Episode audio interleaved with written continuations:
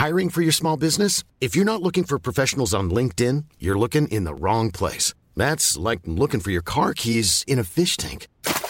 LinkedIn helps you hire professionals you can't find anywhere else, even those who aren't actively searching for a new job but might be open to the perfect role. In a given month, over seventy percent of LinkedIn users don't even visit other leading job sites. So start looking in the right place. With LinkedIn, you can hire professionals like a professional. Post your free job on linkedin dot com slash people today. A lot can happen in the next three years. Like a chatbot may be your new best friend. But what won't change? Needing health insurance. United Healthcare Tri-Term Medical Plans are available for these changing times. Underwritten by Golden Rule Insurance Company, they offer budget-friendly, flexible coverage for people who are in between jobs or missed open enrollment. The plans last nearly three years in some states, with access to a nationwide network of doctors and hospitals. So for whatever tomorrow brings, United Healthcare Tri-Term Medical Plans may be for you. Learn more at U H one dot com. You're listening to the Room one oh four podcast with Cormac Moore and Saoirse Long. F M one oh four. It's Room one oh four. You're listening to Cormac and Saoirse here this evening. Remember, you can subscribe to the podcasts and listen back to the full shows and the interviews. Now, uh, why do we orgasm? It seems maybe like a, a little bit of a stupid question. And are there people out there that study orgasms from a specific point of view? Um, for science, yes, there is. We're going to chat to someone now who has spent um, several years and a huge amount of research investigating male and female orgasms um, and some of the reasons why we might have them, some of the functions that they have, how they impact your brain, and also what might happen when uh, orgasms kind of go wrong. So joining us now from the Sorry, from the, the Rutgers Newark facility. Uh, he's been a professor there for years, a distinguished professor, may I add, working now in the psychology department. Uh, Professor Barry Komisaruk, how are you? I'm okay. Thank you very much for uh, contacting me. Yeah, thank you very much, because this uh, this whole science of this area, I think, is fascinating and maybe not really ever talked about. You know, you maybe giggle or snigger at the idea of, ah, he said orgasm, and, he, and you know, we're not really allowed to mention that. But uh, for how long have you been studying, like, the biological mechanisms behind orgasms? Well, studied sexual response, and orgasm is a special case of the sexual response, but I've, I've been studying sexual response for... Um, Um, over fifty years, in one way or another. Over fifty years. I know. I, I just I started out when I was very young. Yeah. I, I just assume that so, everyone can orgasm. No, not everybody can orgasm. Uh, there are actually uh, that's a very interesting question that you raised, because uh, uh, there uh, it's called anorgasmia, people who can't orgasm, and there is very little known about that. There are just there are a few situations uh, that can account for why people don't have orgasms. But one of the major ones is that they uh, are on antidepressants, and antidepressants have a, a notorious, uh, powerful inhibitory effect on orgasm. But also other kinds of disease, uh, uh, diabetes and uh, Parkinsonism, uh, brain injury, uh, spinal cord injury. The, there are a number of different um, reasons why people don't have orgasms, but for people who don't have any obvious uh, uh, physical uh, medical problems, mm. um, it's it's not clear. Uh, there could be psychological problems also, um, uh, abuse, but it's it's not well understood why people don't have orgasm.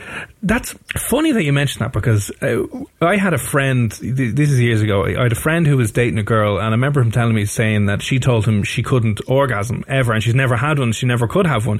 And he was obviously then, uh, as a, a stupid man, was like, oh, I'm going to be the first man ever to, to be able to make her orgasm. But he, he just couldn't, and he was just kind of like confused, because I'd never heard of that uh, being an well, actual thing uh, before. And I don't know uh, if she was on uh, antidepressants, but... Uh, Here, here's an interesting anecdote, true anecdote. I, I uh, you know, I do brain imaging of sexual response and orgasm, and um, uh, there was a, a woman who interviewed me for a, a, an article, and she told me that she doesn't, she doesn't, she's never had an orgasm. And I said, would you be interested in in uh, uh, doing a brain scan and see what what we can find? So she said, sure. We set it up. It took a while for me to get it all arranged, because I have to get all kinds of approvals, and um, we had it all set up. The, the night before, she called me up and she said she can't participate.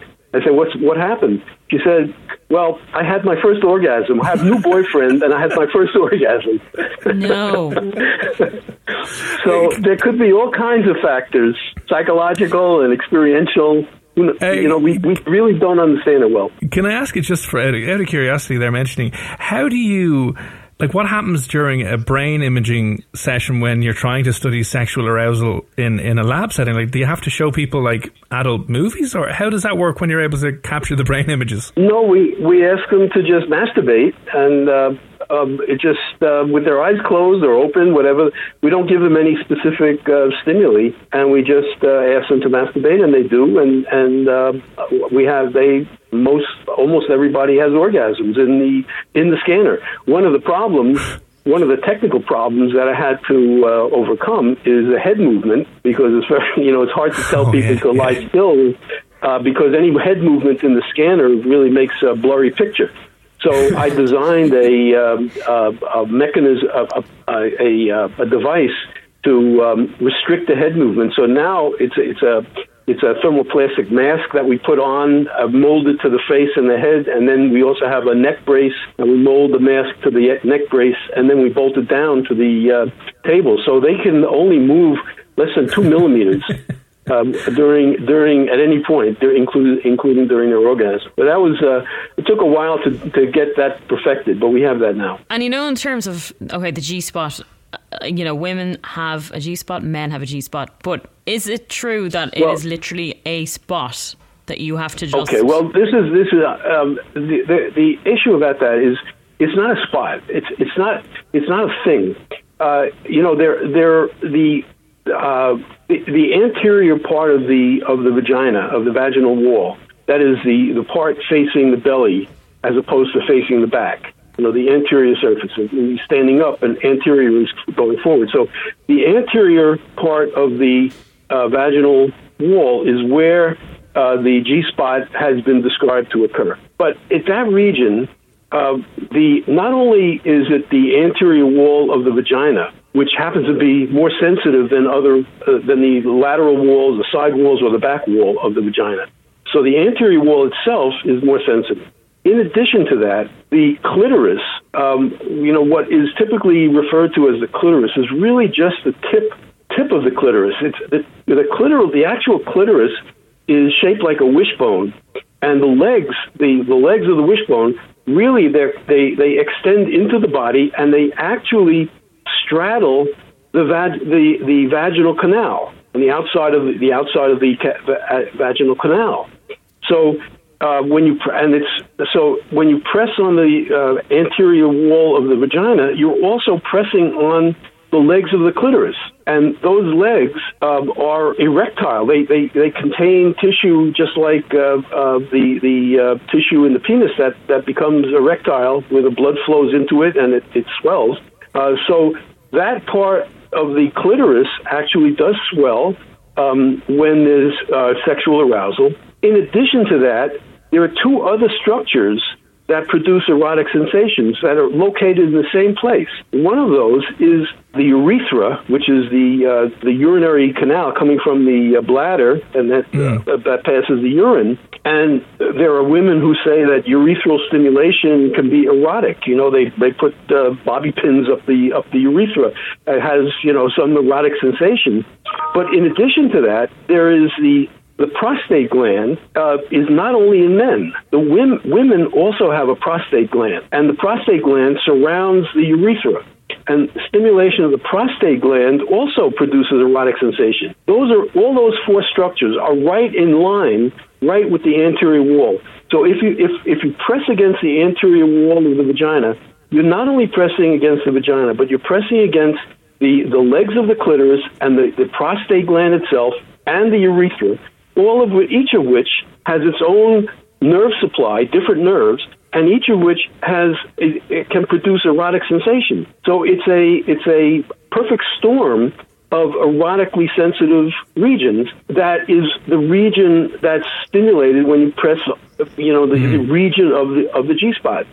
And diff, you know, everybody has different anatomical structures. The length and the width of the of the penis and the, and the vagina, uh, they're variable in humans. So so depending on the individual variations, there's going to be more or less of that uh, concatenation of four different erotic zones, parts of the body. So some women may experience, you know, the, the pleasure of stimulating all of them together, and others may not. And I think that, so it's not a spot, but it's a it's a, a region that happens to be just in the anterior wall, because those structures are not on the lateral walls, the side walls, and they're not in the posterior wall. So it's just a it's a, a, a group of erotic, erotically sensitive regions mm. that constitutes the G-spot. But it's not a spot. It's a it's a region. Maybe asking it might be sound like a stupid question, but why do we have orgasms? Well, you know, um, they're very pleasurable. And I believe that pleasure has an important role in evolution, because if it didn't feel good, animals wouldn't do it.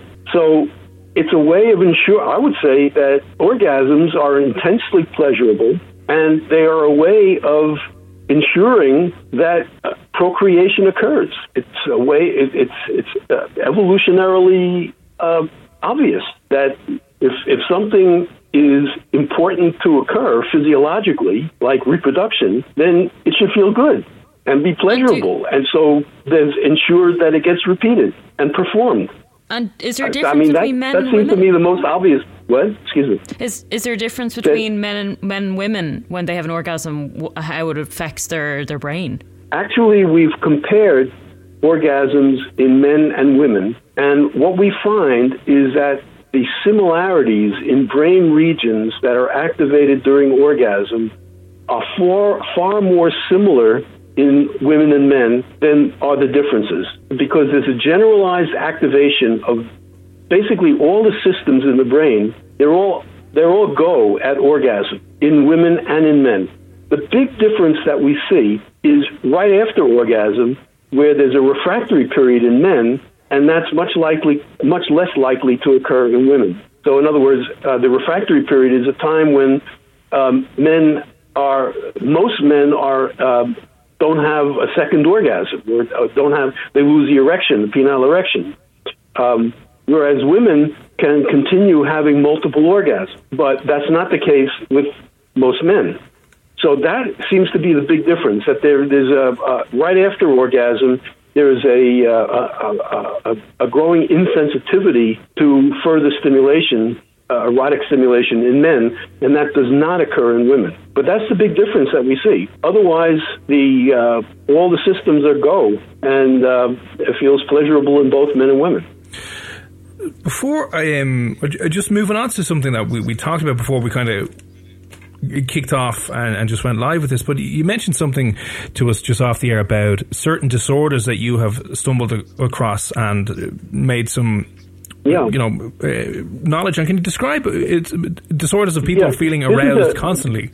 This is a condition called uh, persistent genital arousal disorder uh, that was first characterized in two thousand one, only only uh, about twenty years ago, and by Sandra Leiblum. Um, and this is a condition in which uh, there's um, genital arousal, stimulation, genital sensations, intense genital sensations, sometimes described as itch, sometimes described as actual pain, but it just, it's persistent.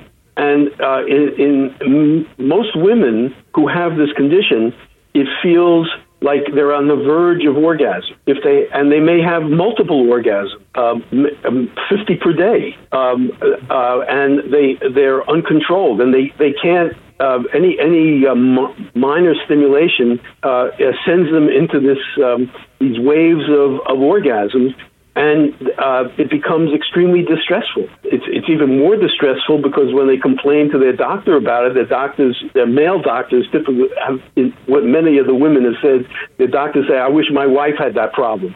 And that that makes them feel worse because it's yeah. uninvited, it's unwelcome, it's stressful. I mean, it's like it's like having a a, di- a pure a diet of, of of sugar, nothing else but sugar. Uh, mm. Sure, it's, it's nice at the beginning, but it, after a while, it becomes stressful. Uh, and these women uh, are really, really distressed by this. Um, and uh, some of the we know of of at least six women in the last uh, four or five years who've actually committed suicide because they get no relief. And it just goes on and on and on, day after day and uh, month and year after year. Um, So it's extremely distressful. It's like they can't they can't go to work, they can't drive, because any kind of vibration uh, tri- sets off these these uh, this triggering sensation. And there are, we we also know of men in this condition uh, who have multiple ejaculations per day, and they can't go to work because uh, they, you know they they sit there and they have eja- they ejaculate without doing anything. So it's it, it sounds funny, but it's extremely distressful, um, and th- there has been no known cause for it. Uh, but um, uh, a few years ago, uh, a doctor uh, who knew about some of my work on it, because I had done some brain imaging on it, he called me and said that his wife has the condition, and she also also has something called the Tarlov cyst. And I had never heard of that, uh, but when I looked it up, uh, it's it's a, a like a blister that forms on the genital sensory nerves. And uh, I said, well, this could be this could be causing the irritation. And um, uh, so I, I uh, did a study where I asked uh, women in a support group, this uh, persistent genital arousal support group, to send me M R Is of their pelvis, and uh, because that was typically what, what you know they did, and they said no, there's nothing to see. And it, and I uh, consulted with my uh, radiologist colleague, and uh, they had uh, while in in the uh, general population of people who go into clinics for lower back pain or, or uh, leg pain, maybe uh, up to nine percent, fewer than ten percent of, of those people have a Tarlov cyst that's related to the back pain or the leg pain. But yeah. when I was getting the, the responses from the women, sixty-six percent of the women had who have complained of this condition had a Tarlov cyst, or one or more Tarlov cysts. And now we're doing surgery. I have colleagues who are doing surgery. They they, they take care of the cyst, and, and the symptoms disappear. And then we found another cause of that, which is another way that the nerve can be irritated. The genital sensory nerves can be irritated, and that's by herniated intervertebral discs, this, you know, with uh, slip disc that can be mm. pressing on the nerve fibers in the spinal canal. And when, when those are resolved, when those are cut down and, and taken care of surgically, the symptoms disappear. So we have now we have the first treatment, uh, understanding of what causes this uh, terrible condition, which is you know at least at least one percent of the uh, population are estimated to um, uh, to have the condition. So that's uh, at least a million people in the United States, and and uh, you know it's probably worldwide, because we know of of case many cases in, in Europe and the U K. That, yeah, I mean, it just uh, sounds so odd for, to think that somebody could orgasm due to like a vibration in a car, or, you know, and yeah, yeah. like you said, it is something that you think, oh God, th- how lucky are they, until you realise that this is constant. You, you couldn't have a yeah. you couldn't have a meeting, you couldn't meet family or friends, yeah. you couldn't do anything, you, you couldn't go on a bus into that's work right. because uh, as, it, as as funny as it would right. sound, you, you'd laugh after a day, and then after a year of this, you'd be kind of like, okay, I'm done now. But um, obviously, um, good to hear that there, you've made progress on that and, and been able and, to treat and help. And you know, we we find that uh, in some cases, it's actually children, um, ages for, starting from three years of age. Um, because we, you know, some women who we've uh, who, who we've uh, treated uh, said that uh, they they remember that when they were kids, uh, they had genital sensation, that they were rubbing their genitals all the time, and they were, they were very embarrassed. And now, and they say now they have daughters who are the same, and they're doing the same thing uh, when uh, when they were the same age. So we have we've seen uh, children three years. Um, Seven years old. Uh, it can some. It, there's there's a, uh, one idea is that there's a genetic predisposition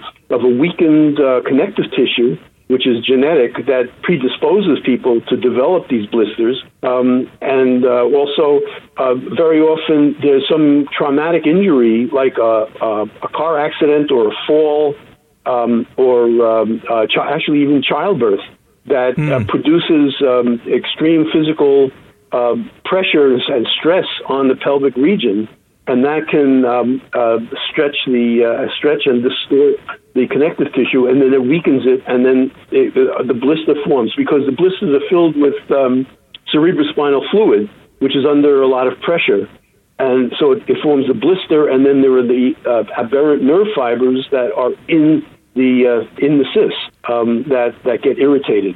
So that's um, that's what we understand about uh, most cases now of this uh, of this very uh, troublesome condition. Uh, as you mentioned, yeah, obviously um, good to hear that you're moving in the right direction with treatments uh, for that. And unfortunately, we're going to have to leave it there. But um, Professor Barry Komisaruk, I know you've published two books as well. If you're listening, you want to find a little bit more information about that. There is The Science of Orgasm from two thousand six and also The Orgasm Answer Guide if you're listening and would like a little bit more uh, yeah. knowledge and information from that. But um, uh, Professor, is there anywhere online you'd recommend people can find your work or follow you online? Um, well, just uh, you can look me up at Rutgers University or, or just... Um, Uh, you can use my name and orgasm on YouTube, and there are videos of uh, of the brain activity during orgasm, and um, uh, so that, that would be another way of. Uh, but if you, I'm connected to Rutgers University, you, I have a website there, um, and um, YouTube, yeah. um, and Google,